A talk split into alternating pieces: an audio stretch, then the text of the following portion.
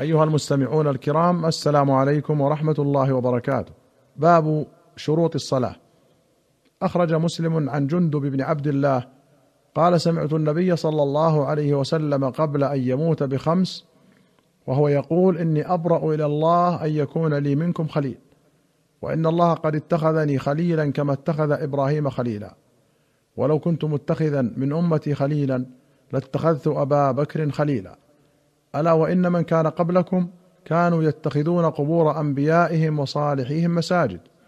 ألا فلا تتخذوا القبور مساجد إني أنهاكم عن ذلك. وأخرج البخاري ومسلم عن أبي هريرة أن رسول الله صلى الله عليه وسلم قال لا يصلي أحدكم في الثوب الواحد ليس على عاتقه منه شيء. هذا لفظ البخاري ولفظ مسلم على عاتقيه. قال النووي قال مالك وأبو حنيفة والشافعي والجمهور هذا النهي للتنزيه لا للتحريم فلو صلى في ثوب واحد ساتر لعورته ليس على عاتقه منه شيء صحت صلاته مع الكراهة. وقال أحمد وبعض السلف لا تصح صلاته إذا قدر على وضع شيء على عاتقه إلا بوضعه. وعن أحمد رواية أنها تصح ولكن يأثم. وحجة الجمهور قوله صلى الله عليه وسلم في حديث جابر الآتي فإن كان واسعا فالتحف به وإن كان ضيقا فأتزر به.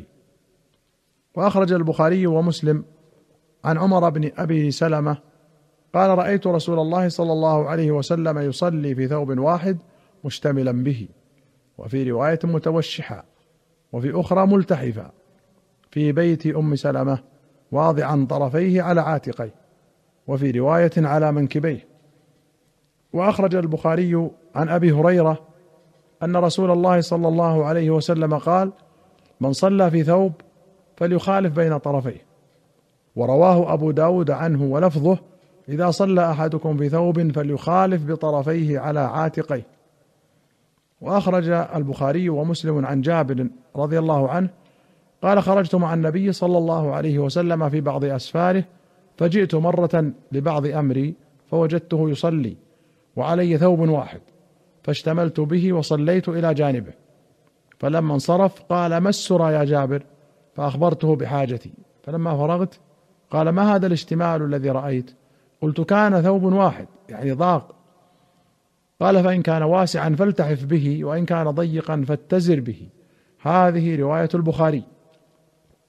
ولمسلم قال سرنا مع رسول الله صلى الله عليه وسلم حتى إذا كنا عشيشية ودنونا ماء من مياه العرب قال رسول الله صلى الله عليه وسلم من رجل يتقدمنا فيمدر الحوض فيشرب ويسقينا.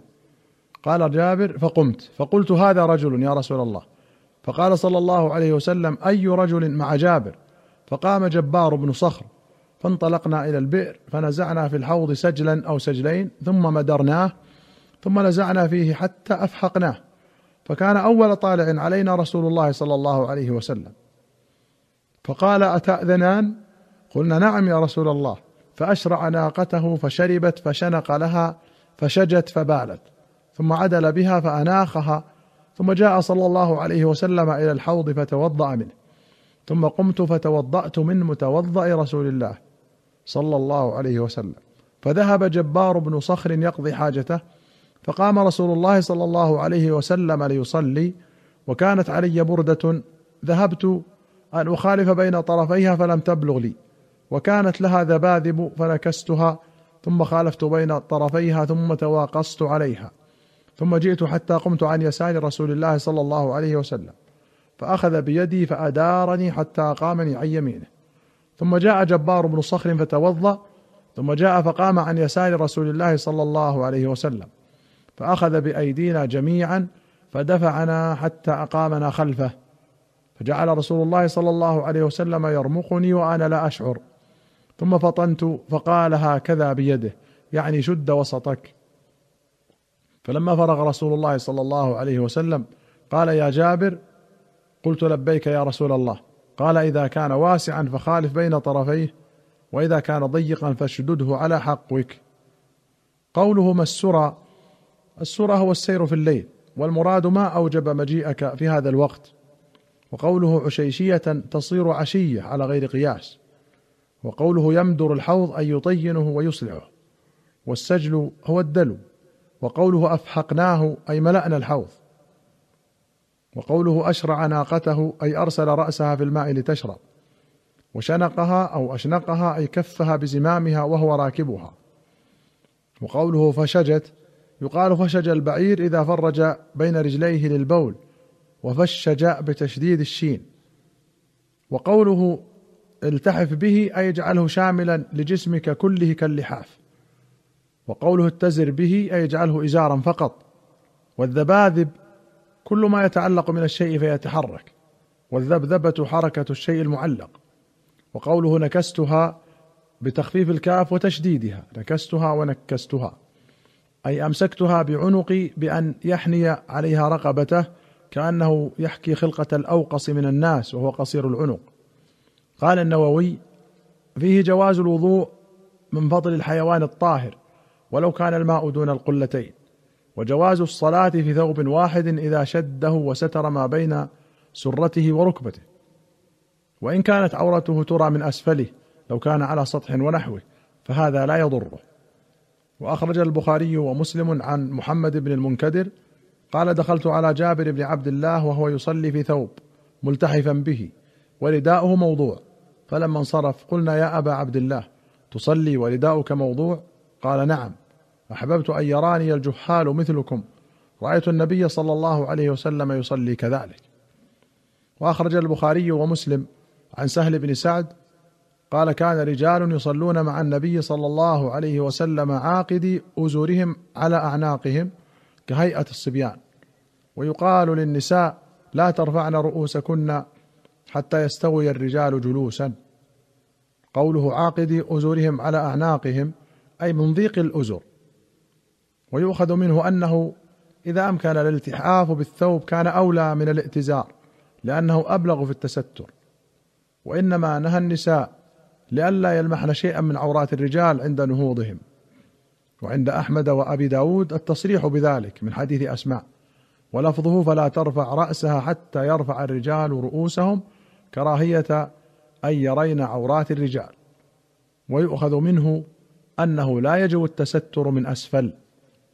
وأخرج البخاري ومسلم عن أبي هريرة رضي الله عنه قال نادى رجل رسول الله صلى الله عليه وسلم أيصلي أحدنا في ثوب واحد؟ فقال أفكلكم يجد ثوبين؟ زاد البخاري. ثم سأل رجل عمر فقال إذا وسع الله فوسعوا.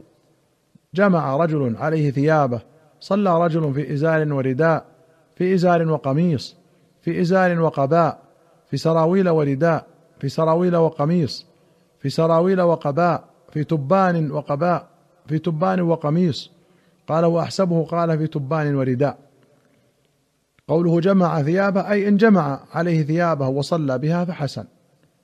والإزار ثوب يغطي النصف الأسفل من البدن والرداء يغطي نصفه الأعلى والقميص ثوب يغطي البدن كله والقباء ثوب ضيق الكمين والوسط مشقوق من خلف يلبس في السفر والحرب لأنه أعون على الحركة. والتبان سراويل قصير مقدار ستر العورة. وأخرج ابن أبي شيبة وأحمد والدارمي وأبو داود وأبو يعلى وابن خزيمة وابن حبان والحاكم والبيهقي في السنن والبغوي بسند صحيح عن أبي سعيد رضي الله عنه قال بين رسول الله صلى الله عليه وسلم يصلي بأصحابه في نعليه إذ خلعهما فوضعهما عن يساره. فلما رأى ذلك أصحابه ألقوا نعالهم. فلما قضى رسول الله صلى الله عليه وسلم صلاته قال ما حملكم على خلع نعالكم؟ قالوا رأيناك خلعت فخلعنا فقال صلى الله عليه وسلم إن جبريل آتاني فأخبرني أن فيهما قذرا وقال إذا جاء أحدكم المسجد فلينظر فإن رأى في نعليه قذرا أو أذى فليمسحه وليصلي فيهما قال في المرقاه قال القاضي فيه دليل على أن المستصحب للنجاسة إذا جهل صحت صلاته فإنه خلع النعل ولم يستأنف وأن من تنجس نعله إذا دلكه على الأرض طهر وجاز الصلاة فيه وهما قولان قديمان للشافعي وقال ابن حجر سنده حسن ولا دليل فيه على أن النجاسة يكفي مسحها منهما أو من غيرهما لأنه مختلف في رجاله. وعلى تسليم صحته فهو كما دل عليه السياق في طين الشارع وهو معفو عنه. ومسحه إنما هو لإذهاب قبح صورته وتقدير المسجد لا لكونه يطهره. أيها المستمعون الكرام إلى هنا نأتي إلى نهاية هذه الحلقة. حتى نلقاكم في حلقة قادمة إن شاء الله. نستودعكم الله والسلام عليكم ورحمة الله وبركاته.